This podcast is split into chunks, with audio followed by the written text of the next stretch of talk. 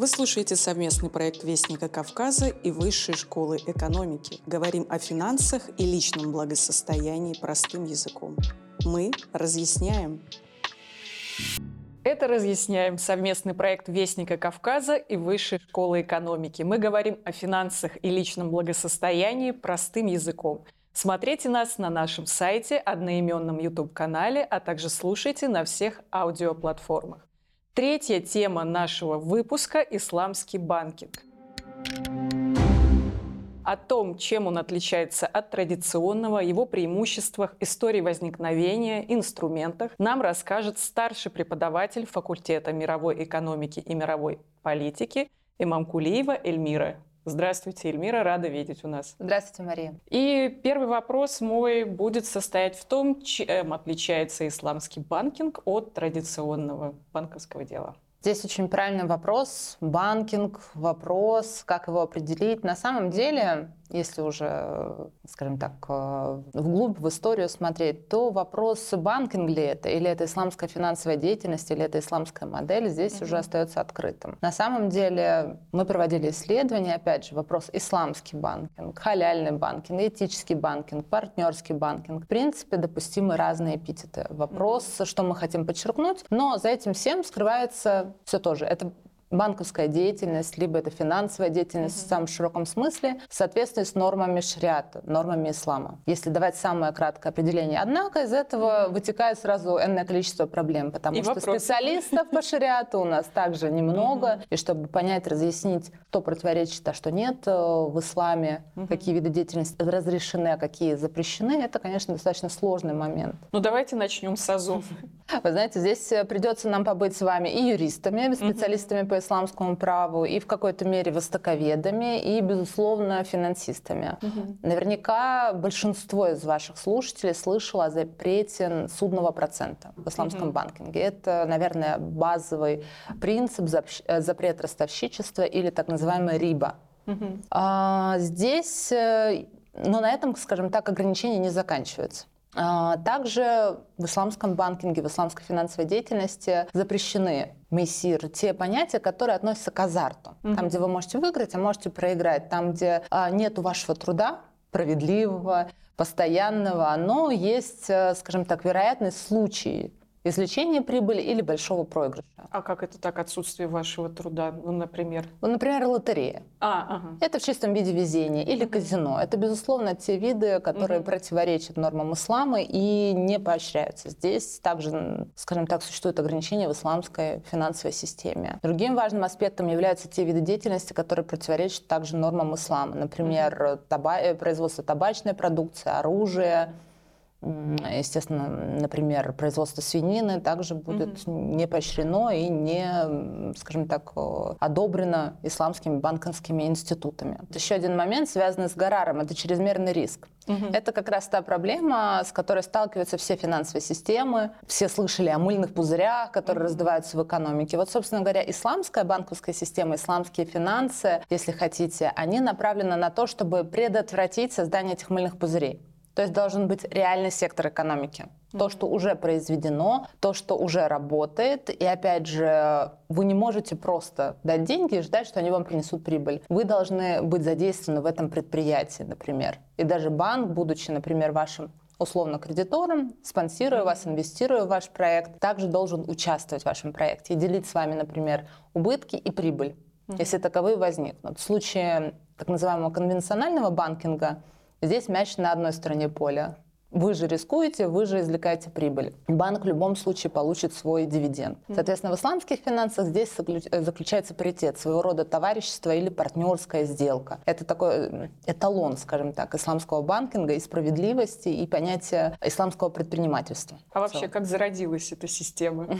И когда? Зарождалась она в разных этапах. Знаете, своего рода днем рождения исламского банкинга называют некоторые эксперты создание учреждения официального исламского банка в Египте в 1963 году. Просуществовал он, однако, недолго. Он испугал правительство Египта своего рода, и деятельность его прекратили, потом, правда, возобновили. Но также есть упоминание о том, что исламские продукты, назовем их так, банковские, предоставлялись в том или ином формате без учреждения именно института банка в Пакистане, в Индонезии ранее, в начале 20 века если говорить в целом об истории. Есть еще другая история возникновения хавалы. Опять же, насколько ее относить к исламскому банкингу или нет, это уже сложный вопрос, потому что это своего рода перевод средств между, скажем так, партнерами а, по данному виду деятельности, которые записывают в книге страны угу. А и переводят и звонят своему, скажем так, партнеру в страну Б, и там вам выдают эти деньги. Данный обход, скажем так, традиционных э, банковских институтов, например, той же системы SWIFT и так далее, угу. практиковался, например, в Северной Индии. Его использовали, в частности, мусульмане, которые какое-то время находились в изоляции и вынуждены были осуществлять свою, скажем так, внешнюю экономическую деятельность в обход э, традиционным банкам. Ну, вы меня удивили, Эльмира, если честно. Я думала, э, система вот исламского банкинга зародилась давно, где-то там, в Средневековье. Может быть, чуть нет, позже. Нет, не совсем. Это новое, молодое явление, просто стремительно развивающееся, именно с точки зрения банковской системы. Безусловно, исламское предпринимательство, его формы, они известны со времен пророка. И он очень много уделял времени описанию, скажем так, того, как правильно должна быть проведена сделка. Большое количество хадисов уделено как раз с аспектом того, как правильно взвесить товар, какое зерно, как должно быть представлено, как эти паритеты должны соблюдаться. В этом плане вы абсолютно правы. Именно исламская, скажем так, экономическая модель, она существует mm-hmm. со времен пророка. Но именно как явление, как банкинг, как банковские системы, банковский продукт, это достаточно молодое явление. И вот как оно успело развиться за этот получается, относительно небольшой временной промежуток. Стремительно завоевывает э, сердца клиентов, опять же, своей справедливостью. А, где-то в какие-то моменты может показаться, что исламские банковские продукты дороже традиционных конвенциональных банков. Однако здесь есть определенные заложенные аспекты, связанные со справедливым распределением ресурсов, угу. с защитой э, тех людей, которые нуждаются в финансировании. И здесь, безусловно, исламский банкинг действительно был широко распространен, своего рода финансируя социально важные проекты. Здесь его, скажем так, непосредственное применение. А что касается другого фактора, наверное, увеличения исламских банковских институтов по всему миру, это рост влияния мусульманских стран. Во-первых, рост численности населения. А, например, если мы говорим только о Ближнем Востоке, мусульманских странах Ближнего Востока, то по прогнозам экспертов к 2050 году их численность населения должна составить порядка 770 миллионов. Mm-hmm. Сейчас порядка 500. То есть, конечно, колоссальный заложен, а, скажем так, стимул к расширению, да, потенциалу клиентской базы, если хотите. Но это только Ближний Восток, не включая другие страны крупные, как, например, Индонезия, Индонезия, Малайзия и другие. И другой явный момент – это возросшая роль тех же арабских стран, например, мировой экономики. Это было связано и с притоком нефтедолларов, с ростом благосостояния, безусловно. И, конечно, пик — это вторая половина 20 века. Mm-hmm. эти страны активно вливаются. Но, опять же, важно оговориться, что на территории, например, той же Саудовской Аравии или Объединенных Арабских Эмиратов действует, назовем это, дуальная система. И конвенциональный, и исламский банкинг. То есть могут существовать банковские учреждения одного и другого типа. Здесь есть различия. Например, есть Иран или Судан, где банковская система целиком на все сто процентов соответствует нормам ислама, то есть может называться исламским банкингом. Угу. А с другой стороны, есть и большинство стран, где существует несколько систем. Есть также европейские страны, которые используют исламский банкинг э, как в рамках отдельных финансовых учреждений, так и открывая исламские окна. А, например? Какие? Великобритания, например, это mm-hmm. один из крупнейших центров исламского банкинга в Европе. Соединенные Штаты Америки, там везде присутствуют исламские банковские продукты. На самом деле и в России они присутствовали, но не в рамках именно банковских учреждений. Угу. А, а в каком виде? Да, они присутствовали в рамках продуктов, э, предлагаемых э, торговыми домами или микрофинансовыми организациями. Только сейчас, когда идет речь о введении вот этого эксперимента, правового эксперимента на территории четырех субъектов Российской Федерации, стоит ожидать открытия полноценных исламских банков Какие на территории... субъекты? Субъекты два, две республики Северного Кавказа, uh-huh. это Дагестан и Чеченская uh-huh. республика, и Башкортостан с Татарстаном. Uh-huh. Здесь э, проект рассчитан на два года. Угу. Как раз, э, на а мой взгляд, его суть? его суть как раз заключается в введении правового эксперимента, угу. то есть попытка внедрить исламский банкинг, который при прочих равных противоречит закону о банковской деятельности Российской Федерации, потому что мы не можем давать деньги беспроцентно, угу. что подразумевается при прочих равных условиях исламским банкингом. И здесь э, есть определенная коллизия. Коллеги считали порядка чуть ли не 80 или 100 поправок российское законодательство на федеральном и национальном Э, и таких вот э, уровней субъекта федерации необходимо внести, чтобы полноценно появился Исламский банк Российской Федерации. Для этого сейчас проводят эксперимент на мой взгляд, это очень удачный выбор и субъектов, где преобладает мусульманское да, население, где будет спрос на данные mm-hmm. продукты. Опять же, если говорить о регионе Северного Кавказа, это страны с самой низкой закредитованностью субъект Российской Федерации с самой низкой закредитованностью э, на территории Российской Федерации и, безусловно, может быть толчком. А почему? Так сложилось. А вот здесь вопрос. Возможно, это менталитет, как раз, угу. который ограни... или традиции, которые не позволяют местным жителям, или, скажем так, не э, соответствуют их потребностям угу. соблюдения религиозных норм. Возможно, это отталкивает их от э, традиционных банков. Возможно, другие этнокультурные особенности. Угу. Опять же, мы увидим так это или нет на примере э, после проведения этого эксперимента. Если эти показатели изменятся. Соответственно, если мы увидим рост, например, малого и среднего предпринимательства, то, возможно, как раз ключом к развитию этих регионов, э, новым толчком, будет как раз исламские банковские институты. Ну и так, э, чисто для моего личного любопытства, а какой регион самый закредитованный у нас в стране получается тогда? Ну, объем, наверное, все-таки это наши финансовые центры, это наверняка Москва. Надо, Нужно посмотреть точные цифры, сходу вам не скажу, но, безусловно, драйверами экономическими, экономическим развитием является центр Российской ну, Федерации, это столица, возможно, северная столица. Такой вопрос. Э, давайте конкретно обрисуем. Э, Все-таки за счет чего получают прибыль исламские банки? Как, ну, понятно, что схема отличается от того, к чему мы привыкли. То есть это не проценты на займы и прочее. Ну, вы очень правильно сказали, вопрос схемы. Да. То есть банковский продукт, э, он может быть как мы разговаривали с банкирами все-таки, mm-hmm. насколько для их инфраструктура банковская, конвенциональная готова к ведению подобного эксперимента. Mm-hmm. Они сказали, что для них, в принципе, это не проблема, потому что это изменение схемы. Чтобы соответствовать нормам ислама, например, в случае а, процента, которые возникают у нас, например, по кредиту, они, например, например, могут использовать двойную куплю-продажу. То есть на какой-то момент вам нужно купить товар, вот банк его покупает на себя и продает вам по заранее оговоренной более высокой цене. Угу. Вот эта разница и будет прибыль банка. Но в чем будет разница в отличие от тех же кредитов или э, других продуктов, которые предлагают конвенциональные банки?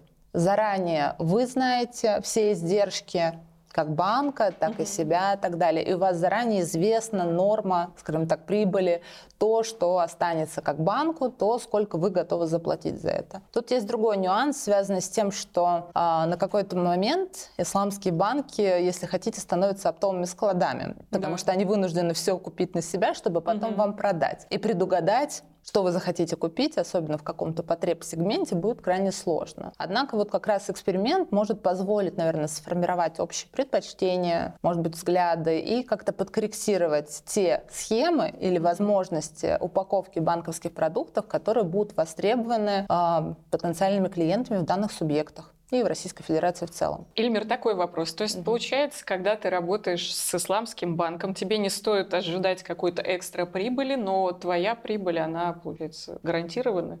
А, здесь с точки зрения, если вы рискуете, то есть, да. опять же, здесь будет достаточно низкий, возможно, по сравнению с обычным банком, процент одобрения. Угу. Потому что банк будет весьма аккуратно и внимательно исследовать ваш бизнес-проект, потому угу. что он понесет вместе с вами риски. Да. да, он будет участником вашей прибыли, но он он также разделит, например, в случае мушараки, это товарищество, если хотите, на такой более, скажем так, перевод традиционного для Российской Федерации э, формы сотрудничества, кооперации, партнерская сделка, то здесь вы делите в тех же пропорциях, как вложили, например, капитал в какое-то mm-hmm. общее дело, вы также будете делить и убытки, и прибыль. И здесь принципиальное отличие. Mm-hmm. И опять же, заранее должны быть известны все, э, скажем так, возможные затраты и все возможные выплаты. То есть в случае, если у вас что-то привязано к какому-то плавающему курсу, как иногда бывает, прописано мелким шрифтом, здесь это невозможно. Это, опять же, один из других, э, один из принципов, о котором мне не mm-hmm. сказала, гарар — это чрезмерный риск. Он категорически также запрещен в исламе. Как и, например, э, скажем так, работа с опционами, свопами и другими сделками того, что еще не произведено. Угу. Это имеет ряд ограничений. А, хорошо, тогда какие услуги предлагает банк вот еще? На самом деле самый широкий спектр. Угу. От традиционного понимания нам, например, аренды и джара, угу. есть возможность выпуска тех же ценных бумаг Кардаль Хасан. Есть э, очень интересно, кстати, и перспективно для Российской Федерации отдельный аспект, связанный с так называемыми исламскими облигациями СУКУК. Это то, что может быть интересно сейчас для а Российской Федерации. для нас? А, с точки зрения привлечения капитала. Угу. Например, на межгосударственном уровне, с точки зрения того, что мы, э, скажем так, откроем сейчас двери поворот на восток, мы открываем угу. двери, и, конечно, ждем инвесторов из восточных стран, в том числе, например, из монархии, монархий Персидского залива или же других стран Азии, среди которых большое количество мусульман, и, возможно, для них как раз инструмент сукук может быть интересен для инвестирования в Российскую Федерацию. Угу. Также есть Мудараба, Мурабаха и ряд других э, банковских инструментов, банковских продуктов, которые при прочих равных, безусловно, меняя схему, как вы сказали, представляют или очень схожи на традиционные банковские продукты. Имеют, mm-hmm. конечно, ряд особенностей, связанных э, с тем, где и как прописываются риски, на самом деле в рамках э, своих лекций мы рисуем схемы, я показываю студентам, где возникают риски, как они делятся, собственно говоря, а где здесь инвестор, где управляющий. Вот в частности есть один из форм инвестирования, где Рабель-Маль, банк, то есть повелитель денег, если хотите в переводе с арабского, ну то есть инвестор. Как поэтично. Да, в арабском языке часто встречаются поэтические сравнения. А, собственно говоря, и тот человек, который назначается управляющим, у него есть идея, банк, безусловно, безусловно, финансирует ее. Однако риски лежат в основном на банке, на инвесторе. Угу. В каких случаях, например, данный управляющий, менеджер проекта может или должен возместить ущерб банку? В случае, если будет доказана его недобросовестность. То есть он знал, но не сделал, он не предпринял действия вовремя. В этом случае он возмещает риски банку. Во всех других он входит в данный вид сделки своими навыками, знаниями и самим, скажем так, бизнес-планом. Это тоже, мне кажется, может быть востребовано в Российской Федерации как один из вариантов, если mm-hmm. хотите, фьючерсного финансирования со стороны исламских э, бизнес-партнеров. А вот если говорить о наших ближайших соседях о постсоветском пространстве, примерно половина стран из них э, исламские, насколько там сейчас популярен этический банкинг? Партнерский, этический, да. Знаете, на самом деле многие страны постсоветского пространства уже широко используют используют исламские банковские продукты и намного дольше, чем Российская Федерация. В России а, переговоры относительно внедрения исламского банкинга ведутся на протяжении одного десятилетия. Да, очень и да. правовой, да, этот эксперимент, это, безусловно, прорыв в, скажем так, череде данных э, переговорных э, моментов. Что касается ближайших соседей, то здесь важно отметить э, успехи, наверное, в исламском банкинге со стороны, например, Азербайджана, Казахстана, Узбекистана и ряда других стран, где, конечно, во-первых, преобладает мусульманское населения. Угу. Во-вторых, была, наверное, своего рода политическая воля. Мы говорили с э, рядом представителей этих стран. Они честно признавались, что исламский банк был введен, разрешен, но правовой базы, основы, как его регулировать, еще не было. Угу. Ведь важным критерием для исламского банкинга являются советы, которые одобряют сделки, которые выносят решение, насколько та или иная сделка соответствует или нет нормам ислама. Мы с вами не можем определить, угу. насколько э, тот или иной бизнес-план будет соответствовать шариату. И здесь, безусловно, важны данные советы. На территории постсоветского пространства вначале был введен исламский банкинг, а потом уже создавалась инфраструктура угу. и своего рода совещательные органы, которые бы действительно могли оценить, насколько та или иная сделка будет соответствовать нормам ислама. самым успешным проектом по внедрению исламского банкинга и показательно, на мой взгляд, в цифрах будет Малайзия. А, это как раз та страна, Часто говорят, что исламские банковские продукты, на них нет такого спроса, чтобы их внедрять, потому что их доля будет достаточно низкой. Угу. Однако в Малайзии данный показатель с нуля при наличии политической воли составляет уже более 50% рынка. Это один из таких угу. центров исламских финансов и действительно пример, как можно и нужно развивать исламские банковские институты и какие дивиденды угу. в дальнейшем для экономики они могут принести. С точки зрения постсоветского пространства, безусловно, эти проценты проценты достаточно малые. Однако, опять же, с точки зрения Российской Федерации и изменений внешней конъюнктуры, назовем это так, угу. в экономике, безусловно, сейчас есть определенный потенциал к ускоренному росту данного сегмента. Да, насколько я знаю, в том же Казахстане э, есть такой международный финансовый центр Астана, и там тоже, да, появились... Да, есть, они активно и взаимодействуют с монархиями Персидского да, залива, да-да-да. Для них это действительно возможность, опять же, внедрение того же исламского э, страхования. Угу. На примере фондов Такафоль. Это один из вариантов. А чем он отличается от обычного страхования? Опять же, отсутствием угу. процентов. Это своего угу. рода, знаете, фонд, который угу. инвестирует средства где вы, да, делаете какой-то взнос, а фонд распределяет э, и наращивает э, средства оборотные, и в случае, если у вас что-то происходит, вы получаете, скажем так, компенсацию. Но у вас нету привязки, опять же, в процентах или в долевом участии, что вы платите за то, чего не произошло. То есть в случае, например, с традиционным страхованием у вас есть взнос. Угу. Произошло у вас что-то, не дай бог, какие-то, там, не знаю, ДТП условно, если говорить об, об автостраховании или нет. Скажем так, страховую компанию это не касается. Вы просто получите более высокий или низкий рейтинг на продление данной страховой услуги. С точки зрения ТАКАФЛь, с точки зрения исламского страхования, это работает иначе. Но что в контексте Казахстана интересно, что у них э, а, нарастал товарообмен, например, зерном с монархиями Персидского залива. Я знаю, что часть экспортеров для себя находили более выгодным и сохранным как раз использовать исламское страхование для подобных сделок. Такой вопрос. А, не мусульмане могут пользоваться продуктами исламского банка? Безусловно, никаких ограничений для клиентов нет.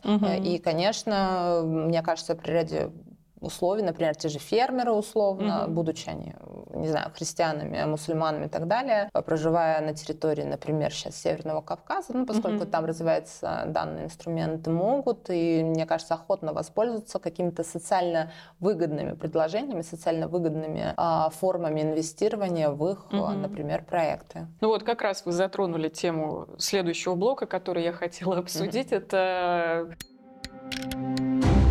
чем может помочь э, исламский банкинг малому бизнесу? Расскажите, пожалуйста, какие инструменты могут быть полезны? А, здесь, э, наверное, программы сельское кредитования. Да, про- э, программы кредитования, так называемая исламская ипотека, угу. а, возможности, опять же, сельскохозяйственных каких-то проектов, каких-то микро, если хотите, кредитов, но угу. исламских форм финансирования. Опять же, возможно, будет приток инвестиций. Насколько угу. стоит его ожидать здесь прямо сейчас, это, конечно, конечно, вопрос. Но внедрение, сам факт э, легализации, внедрения исламского банкинга в Российской Федерации, даже на примере нескольких субъектов, это будет своего рода сигнал стран Востока мусульманским того, что их капитал, их бизнес welcome, так сказать, в mm-hmm. стране. И здесь э, я бы ожидала, ну, наверное, я бы больше всего болела за приток именно такого межгосударственного финансирования. С точки зрения потребительских э, сделок, то, скорее всего, мы будем видеть э, рост э, аренды, лизинга, так называемые джары. Мы будем наблюдать проекты, связанные с э, партнерскими, товарищескими сделками, где банк и,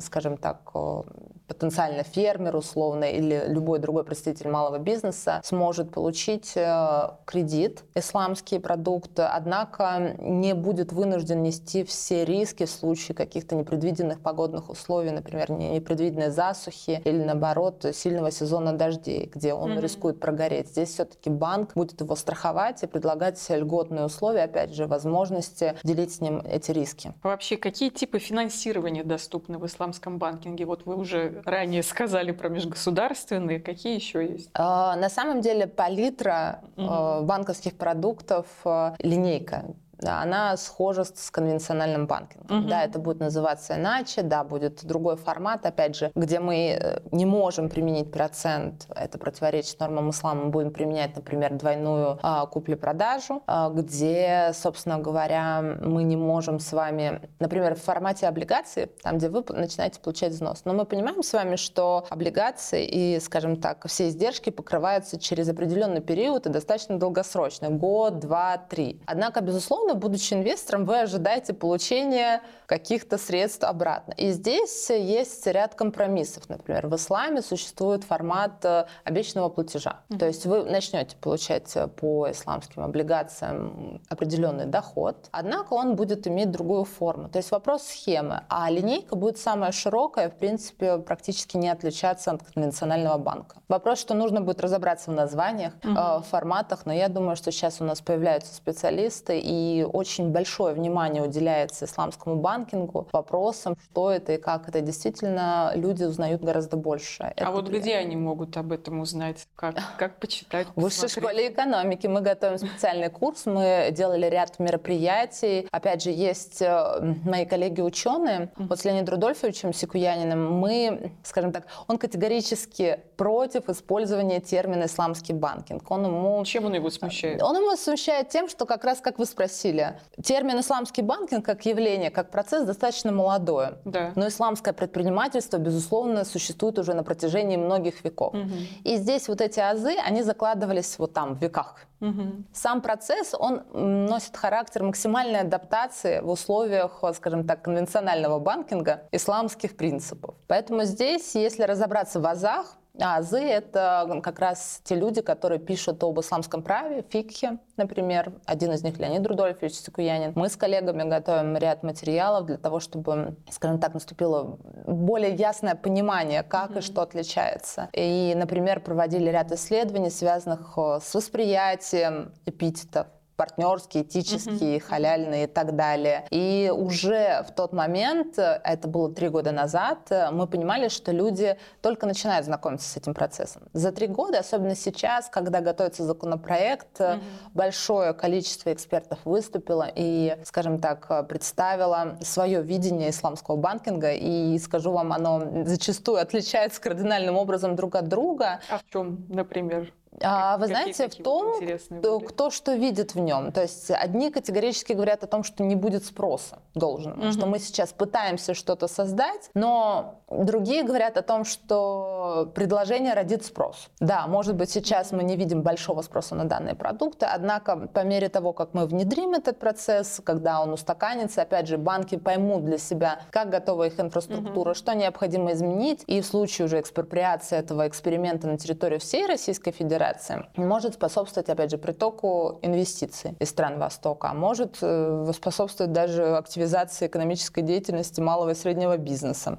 Пока не знаем. Пока для этого отводится, мне кажется, два года, чтобы увидеть результаты, увидеть то, э, на самом деле, как это будет восприниматься и не мусульманами, как это будет, э, скажем так, быстро адаптироваться банковскими системами, mm-hmm. какие изменения нам потребуются в законодательстве уже на федеральном уровне, прежде чем получить однозначный ответ, насколько это будет пользоваться спросом. И стоит ли, скажем так, сейчас э, те усилия, которые прикладывают и правительство, и другие ряд организаций для внедрения именно исламского банкинга. А может быть, все и было хорошо. Торговые дома как могли, так и оказывали данные mm-hmm. банковские услуги. В принципе, исламские банковские продукты присутствовали на рынке. А Однако торговые сейчас... дома это что такое? Давайте обрисуем. Чем они от банков отличаются? Э, это разные, скажем так, э, с точки зрения правового статуса и их mm-hmm. возможностей. То есть э, торговые дома, например, у нас существовали как раз активно в Татарстане, например, mm-hmm. Амаль, в Дагестане были примеры данных торговых домов. Это другой вид финансовых организаций. Опять же, здесь что мы можем называть банком, что мы можем называть микрофинансовой организацией? Организации. Угу. Мы с вами должны быть немного юристы сейчас, вот, э, чтобы погрузиться и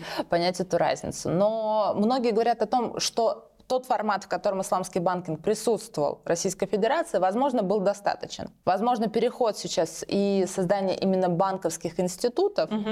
может быть избыточным. Это говорит ряд экспертов. А другой, скажем так, другая половина говорит, что наоборот, это действительно прогресс, которого мы ждали в течение там, нескольких десятилетий. И действительно сейчас это своего рода ворота, если хотите, двери для инвестиций из Востока, приток технологий, опять же, знак того, что мы намерены развивать экономические отношения. А вы что думаете? Я всячески радею за введение данного эксперимента. Mm-hmm. Для меня единственное остается вопрос расширения списка субъектов, которые будут участвовать mm-hmm. в данном проекте. Выбор четырех субъектов, безусловно, оправдан. Да. Но, возможно, возможно, я подозреваю, что для потенциальных инвесторов из стран Востока было бы также интересно хотя бы внедрение, если не всей Москвы или Санкт-Петербурга, то отдельных районов, mm-hmm. где они бы могли также осуществлять свою деятельность согласно нормам ислама, поскольку действительно экономический драйвер э, Российской Федерации это его столица, что логично. Но опять же, это может быть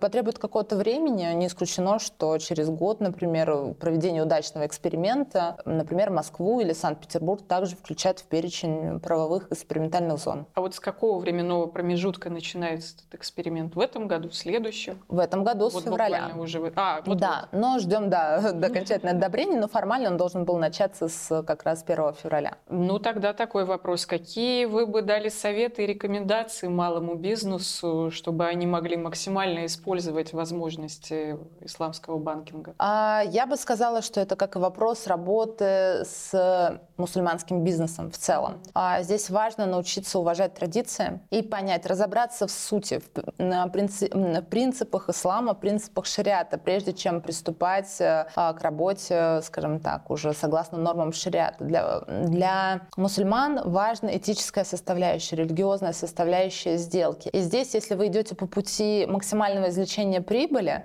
угу. любыми способами. Наверное, исламский банкинг не для вас. Но опять же, если вы э, все-таки радеете за, если хотите, социальную справедливость, а за какой-то общий рост благосостояния общества, то как раз исламские банковские институты будут вам весьма полезны в этом. Но, возможно, не здесь и сейчас в краткосрочной перспективе извлечения моментальной прибыли, а именно если вы мыслите стратегически и мыслите в масштабах, наверное, страны и общества. Уточняющий вопрос. Общий рост благосостояния, почему он будет? Потому что здесь, опять же, смотрите, а с точки зрения того же банка, ну, угу. ростовщика, да. Ростовщик обогащается, и его личное благосостояние растет. При том, что считается, что это будет провоцировать обнищание, скажем так, тех людей, которым он дает в долг. Да, да. С точки зрения исламского банкинга, вы должны обогащаться вместе с тем человеком, который инвестирует в ваш бизнес. То есть благосостояние банка растет, и ваше благосостояние растет. И, собственно говоря, деньги работают. Угу. Они не сложены в одних руках, они направлены как раз на создание реального сектора экономики, потенциально как раз развитие малого и среднего бизнеса и создание новых и рабочих мест, и новых проектов. Потому что в чистом виде деньги на счетах не имеют смысла и как раз противоречат тому, что заложено в исламской экономической модели. Деньги должны работать. А вот вы сами пользовались каким-нибудь продуктом? А, я пользовалась,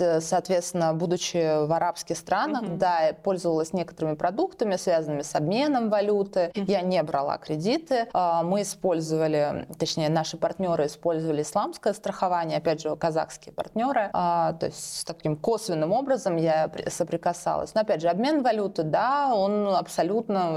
Для вас он будет также эквивалентен, как будто вы пришли в обычный банк. Угу.